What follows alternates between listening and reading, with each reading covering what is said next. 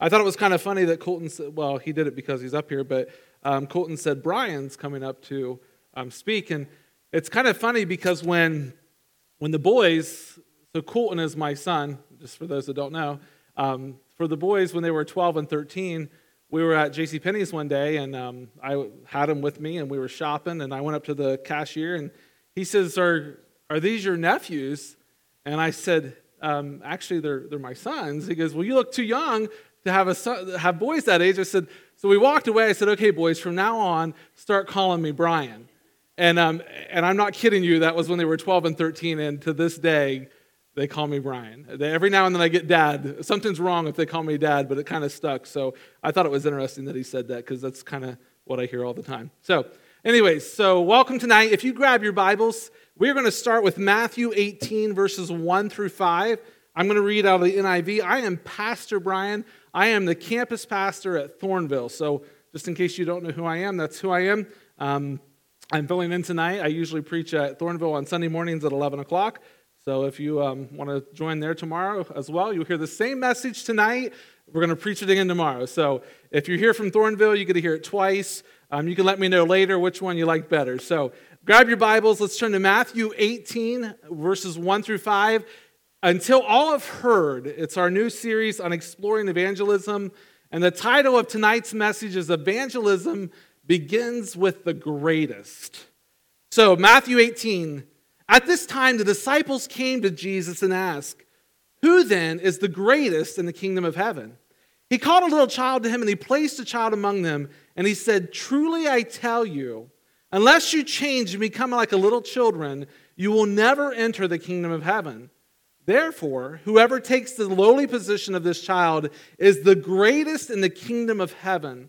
And whoever welcomes one such in my name welcomes me. Let us pray. Our precious Heavenly Father, God, we are so thankful for all that you do for us, Lord. We thank you for this opportunity to share the good news, the gospel, and evangelism, Lord. Father, we just pray that you will move me out of the equation tonight, God, that you will speak through me, that my words will be clear, Lord, that it will, what you have to say will challenge our hearts and our minds and our thinking, Lord, that we may, be better Christians, Lord, and that we may better serve you, Father. We just pray that you have your way in the remainder of this service and give you praise for all that you do. In Jesus' name, amen. I have actually been truly pretty blessed in my life, and um, Colton was talking a little bit about life, and there's been some bad things that's happened in our life, but when it comes to people giving me gifts, I kind of seem like I've been pretty blessed, and I, and I kind of have to say I kind of like gifts. And um, I worked at a facility in Lancaster um, for six years, and I'm not kidding you, every birthday, every boss's day, every whatever, it seemed like they just gave me gifts after gifts. And um, I had worked there six years, and when I left, they kind of had a, a big party for me, and they gave me more gifts. It's like, why am I leaving here? um, but they gave me gifts, and I felt like I was truly blessed with that. But you know, when you receive gifts, sometimes it's kind of it's kind of awkward. Like you're opening up gifts in front of people, and um, I never really liked birthday parties growing up because it was, it was just super weird and awkward. So, but while it's great to receive wonderful gifts, sometimes it is kind of not so good. But in Acts, Jesus himself said it's actually more blessed to give than to receive. Well, you're probably thinking, well, Brian, this message is on evangelism, not on gifts. Well, I'm glad you said that. So, whoever takes the lowly position of this child is the greatest in the kingdom of heaven, is what Jesus says here. So, Jesus, right before this scripture, is talking to his disciples, and he ta- he's telling them that somebody is going to betray him and that he was going to be killed. He talked to them about being raised up, and they were exceedingly sorrowful. But as you can find out in about five verses later, Jesus just says, I'm going to be killed. And they're like, hmm, well, who then is going to be the greatest? And you know what they're thinking? All these disciples sitting around there thinking, is it going to be me? Right? Come on, you've all, you've all been employees somewhere and the boss is quitting. You're like, I bet I'll get that promotion, right? You're like, I'm going to be the next person. I'm going to be the one that's going to be in charge, or I'm going to get that raise. And you're all excited about. It. You're thinking, I'm going to be the greatest, right? Right? And no, it doesn't always happen that way. Um, but Jesus was just talking about this. Five minutes later, they're they're concerned about their own wealth, their own honor, their own power, and Jesus is like, well, who's the greatest in the kingdom of heaven? Did you just hear me? They're going to kill me. And they become so concerned with themselves that they kind of forgot about the leader for just a moment. But Jesus said, Well, he didn't say exactly like this, but it's not going to be none of you. But he called for a child. And he said, Come here. And I could just see Jesus sitting like on a stone and sitting the child on his lap and saying, Unless you become like him, he's the greatest. So when we think about evangelism, what's the greatest thing that we can do? Is to impact our children. Impact our children as a young child. That way they will serve God for an eternity versus waiting until they're later. So, what the greatest thing we can do is give our children the greatest message, the gospel of Jesus Christ. So we should do that. If, we're, if you're a parent here tonight and you have children, I know Cody and Ashley just have a, a new baby. Um, super exciting. It's so important. And I, and I love baby dedications and all that stuff. And, but it's so important that we are so committed to raising that child up in the fear and admonition of the Lord and doing what He's called us to do. We find that when Americans become Christians, it's zero to four years old, only 1% come to know Jesus Christ. Well, it's probably because they're super young and probably don't even understand what the message of the gospel is. Between the ages of 4 and 14, 85% of children get saved at that age. Wow. So when we think about that, that that's a, an amazing number. Four years old to 14. You know why it's not 15 and 16? Because they know it all then and they just don't want to learn anything, right? So, but the ages of 15 to 30, we find 10% come to know Jesus Christ. And after, after the age of 30, it's only 4%. Wow. Isn't that crazy? So, Jesus says in Deuteronomy 6 6 through 7 says, These commandments that I give to you today are to be on your hearts. Impress them on your children. Talk about them when you sit at home and when you walk along the road, when you lie down and when you get up. The greatest gift we can give our children is the gift of Jesus Christ. It is so vital that we strive for excellence. When we think about hiring um, new ministers or having um, ministries in the church, we kind of sometimes get caught up in, and again, I love Colton, um, maybe the worship pastor, or maybe we get caught up in um, the, the, the main pastor. But if you really kind of boil it down to it, we really need to be super concerned about our children's pastor and our youth pastor. Because why we think church is so great and amazing and the worship services are wonderful and, and everything seems like the Spirit of God is here tonight in such a cool way, and we think about that, well, the true ministry is happening underneath us in the basement where the kids are. That's where people can make a biggest impact on children's lives. Um, I know that sometimes we get, we get exhausted by doing like nursery. Or I heard, you know, you're, you're tired because you just had junior church and the pastor went over noon and it was like one, it was 1215 and I had the kids for like almost an hour today. Okay. well, I did, I did um, children's ministry for three years, believe it or not. And we had children. We had like 30 kids. And it was Ben Toth and I. And, and we, it was called Living Inside Out. It was a new ministry that I, I developed. Well, I, I took curriculum and worked with it. And um, we were high energy. And by the time we were done, I was physically exhausted. But there was so much energy from them kids, and we made such a difference that I was physically or I was spiritually on fire. Like, I couldn't wait till next week when we got back in there with them kids again. There's such a big difference that we can make in children's lives that, like VBS, when you, y'all been to VBS and Vacation Bible School where you work every night and you work tires, tirely, endlessly. You work all day long, you come there and you spend time with the kids, and by the time you're done, you're, you're kind of exhausted, right? Well, that exhaustion sometimes will get in our head and get in our minds, but it's the impact that we're making on our children that should excite us and set us on fire and help us to, to be excited about what God is doing. Evangelism starts at home. It can be done privately, publicly, at home, in the church. teaching, correcting, instructing our children about the things of God. Stacy and I, I, I don't even remember when we started this, but every single morning before I leave for work, we pray. And we join hands and we pray for each of our kids by name. And knowing that God, things aren't always perfect in our lives. And you think, well, man, he's got it all together, right? No, uh uh-uh. uh Our lives have been a mess and we've had to trust God more than I can explain to you.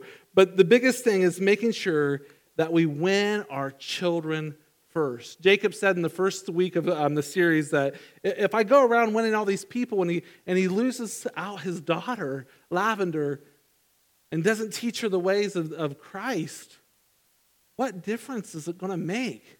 We can't be so busy saving the world that we lose out on saving our children. The second thing we're going to talk about tonight is what do we do as parents when one of our children go astray? Our methods change. So Matthew 18, 10 through 14 says, See that you do not despise one of these little ones. For I tell you that their angels in heaven always see the face of my Father in, uh, Father in heaven. What do you think? If a man owns a hundred sheep and one of them wanders away, will he not leave the 99 on the hill and go for the one that wandered off? And if he finds it, truly I tell you, he is happier about the one sheep than about the 99 that did not wander off. In the same way, your Father in heaven is not willing if any little ones should perish. And you kind of, if you're a parent here tonight or a grandparent or even, even if you have parents or whatever, maybe you have a couple kids, three, four, five, six, however many. But when one of your children is sick, they get more attention, right? You're not like running around making sure the healthy kids are okay. You're worried about the kid that's running a fever and making sure their medicine's right, and you're alternating Tylenol and ibuprofen to keep their fever down and all that fun stuff that you do, right? You're not so wor- you're not going outside checking on the other kids like worried about them. You're worried about the one that's sick. And so imagine, well, I, I remember when Caleb, Caleb was about four months old when he came to live with us. And he developed RSV and pneumonia. And at that time, he was just a foster child. And I remember um, taking him to the hospital, and they said, well, We're going to admit him. He, he's pretty sick. And we had Caleb, or Colton and Corey, and we hadn't really left them very often. And Stacy stayed at the hospital with Caleb for, I think it was five days he was in there. And so she was kind of worried about her, you know, the older kids, but she was so concerned about the kid that was sick that it consumed her. And, and actually, one time we were at the hospital, I'm like, Stacy, you're, you're going to have to go get some rest. Like, you're exhausted physically, emotionally. Like, let's get you some rest. And she finally agreed, and she did, and things seemed to be better. But when one of our children go astray, and it doesn't matter when we talk about, I'm talking about kids tonight, but maybe your child's 30 years old, 40 years old, 50 years old. When something's wrong with them or they're experiencing a difficult time, how much more do we spend in prayer about them? Our son, our second son, was diagnosed with cancer um, in 2016, and he was 21, I believe, when he was diagnosed. And let me tell you, I prayed for Corey way more than I prayed for my other kids, and he had my attention. My full attention was on praying. I'm telling you, every moment I had, I prayed for my son who was diagnosed with cancer until it was gone. And now we still pray every day, just, you know, God, don't let the cancer come back. Like it's that kind of thing that just you can't you can't quit thinking about it. And when some, when your child's diagnosed with something, you're constantly worried and praying for them. When something's lost, we we try to find it, right? How many of you um, well, and maybe it's just me, but if I forgot my cell phone, say I got to South Zanesville, which is like 20 minutes from my house, if I forgot my cell phone at the house, I'm probably going to turn around and go back before I go to work. because we like our cell phones, right?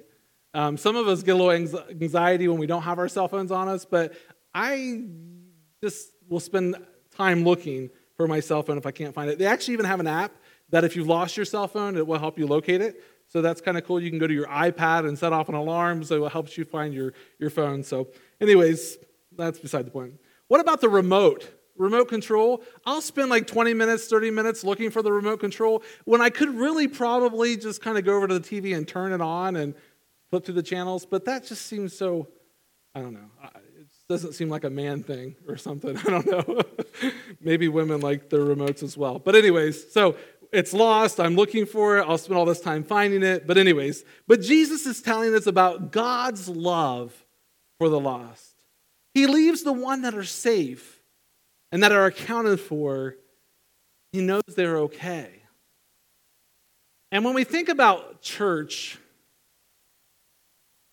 sometimes we get preoccupied with trying to make the people in the church happy that we kind of lose track of making the people that are unchurched or those that doesn't know Jesus as a personal savior.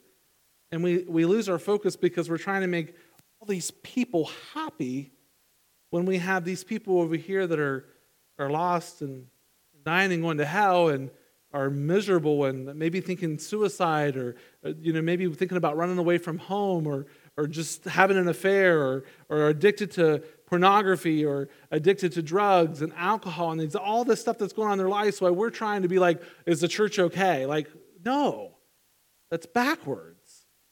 We, we, we need to know that the church is okay.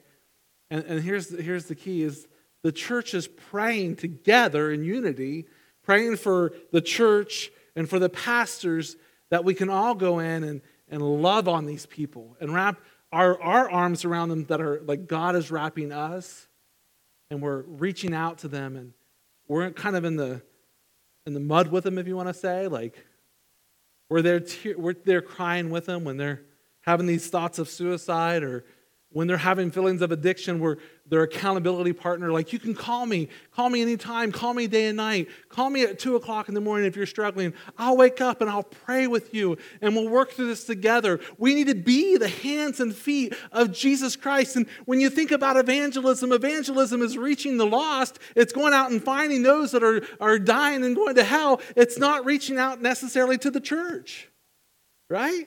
So god help us that we can be what he wants us to be. I preach to myself because sometimes I feel like I'm, I'm the, my biggest enemy, and I love people. I mean, just really like people. I don't want to offend anybody. I never want to upset anybody. I have a servant's heart. I want to serve them, I want to make them happy. But sometimes along the way, it's we miss things. Sometimes we mess up things. And when I think about my own personal life and thinking about the relentless pursuing that God does for us, I think Brian Dutil could probably do a better job of extending his hand to reach out to the lost. And I'm not saying I do a bad job of it, I'm just saying I could do better.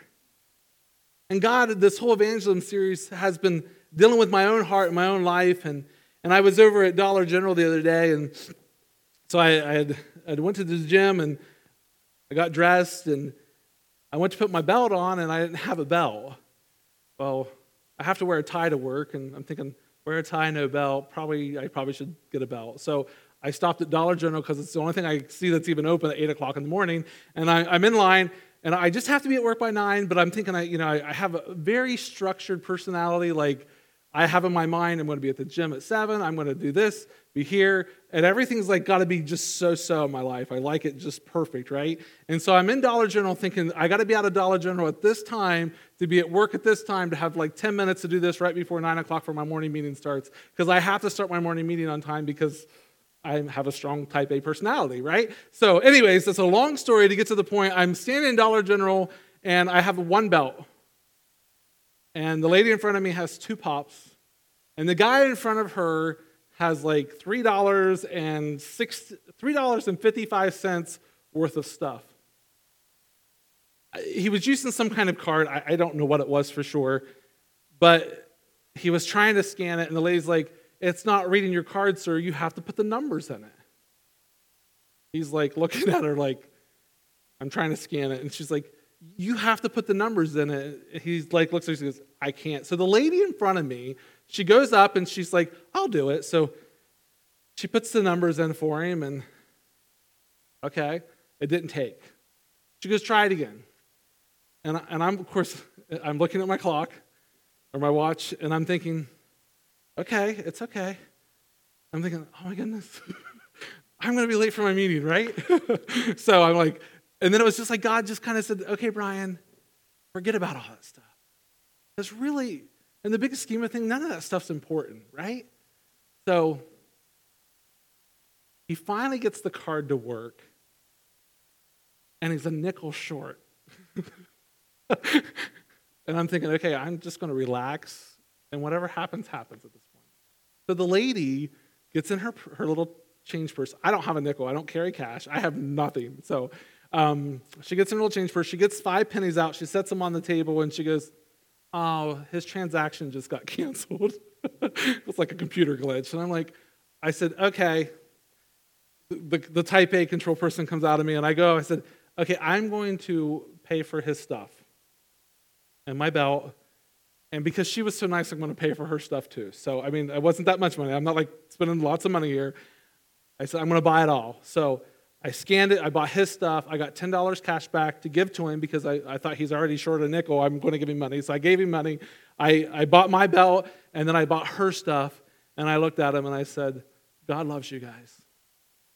You guys have a good day. And the cashier said, Oh my gosh, this is my day started out this way. I said, You know what? Don't let this ruin your whole entire day. Things will be better. And I thought about it as I walked away. It's like, isn't that kind of what evangelism really is? Is making a difference in people's lives when they need it. It's not about what time your meeting starts. It's not about having your kids at soccer practice, practice on time. It's about making a difference in people's lives who don't know Jesus Christ as our Lord and Savior. The last thing we're going to talk about is ah, found in Luke 15, verse 8 through 10. And the last point is what do we do when the lost is found? Or suppose a woman has 10 silver coins and she loses one.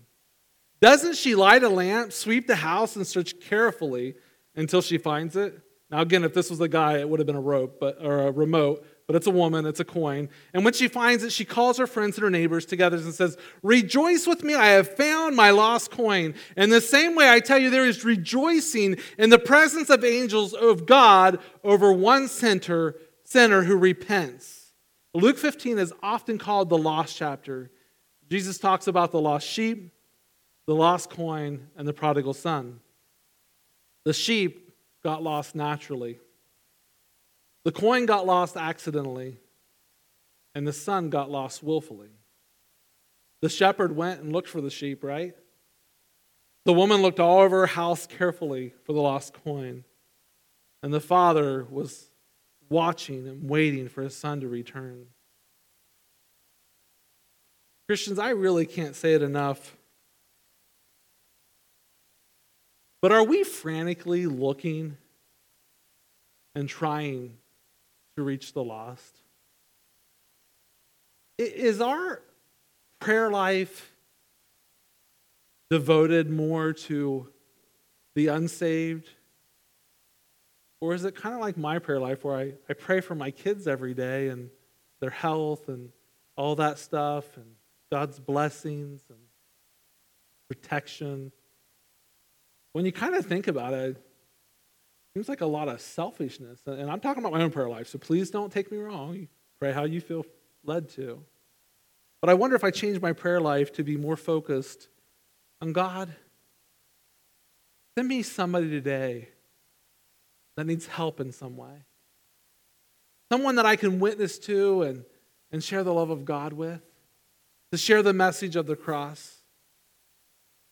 And on this series of evangelism, I want us to become broken for the lost people that Christ is broken for, to have our fire rekindled in our hearts and in our spirit. Remember when, when you were first saved? there was such a fire in your heart and life. And you went and told everybody about your newfound salvation, right? You went and told everybody about Jesus.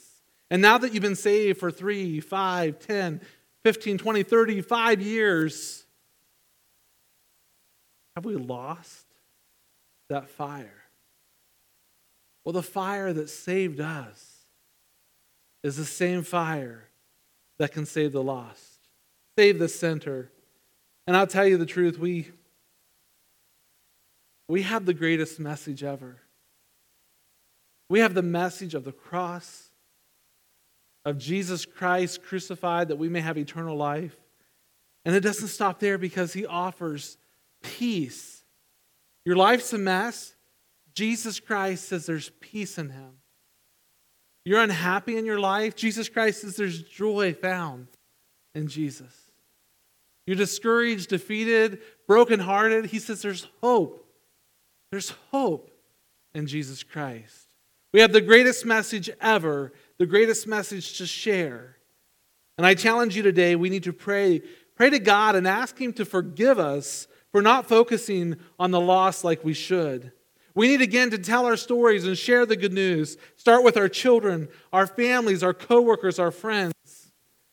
And then we need to pray for God to break us for the lost.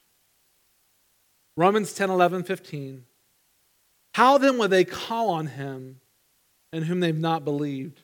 And how are they to believe in him of whom they've never heard? And how are they to hear without someone preaching? And how are they to preach unless they are sent?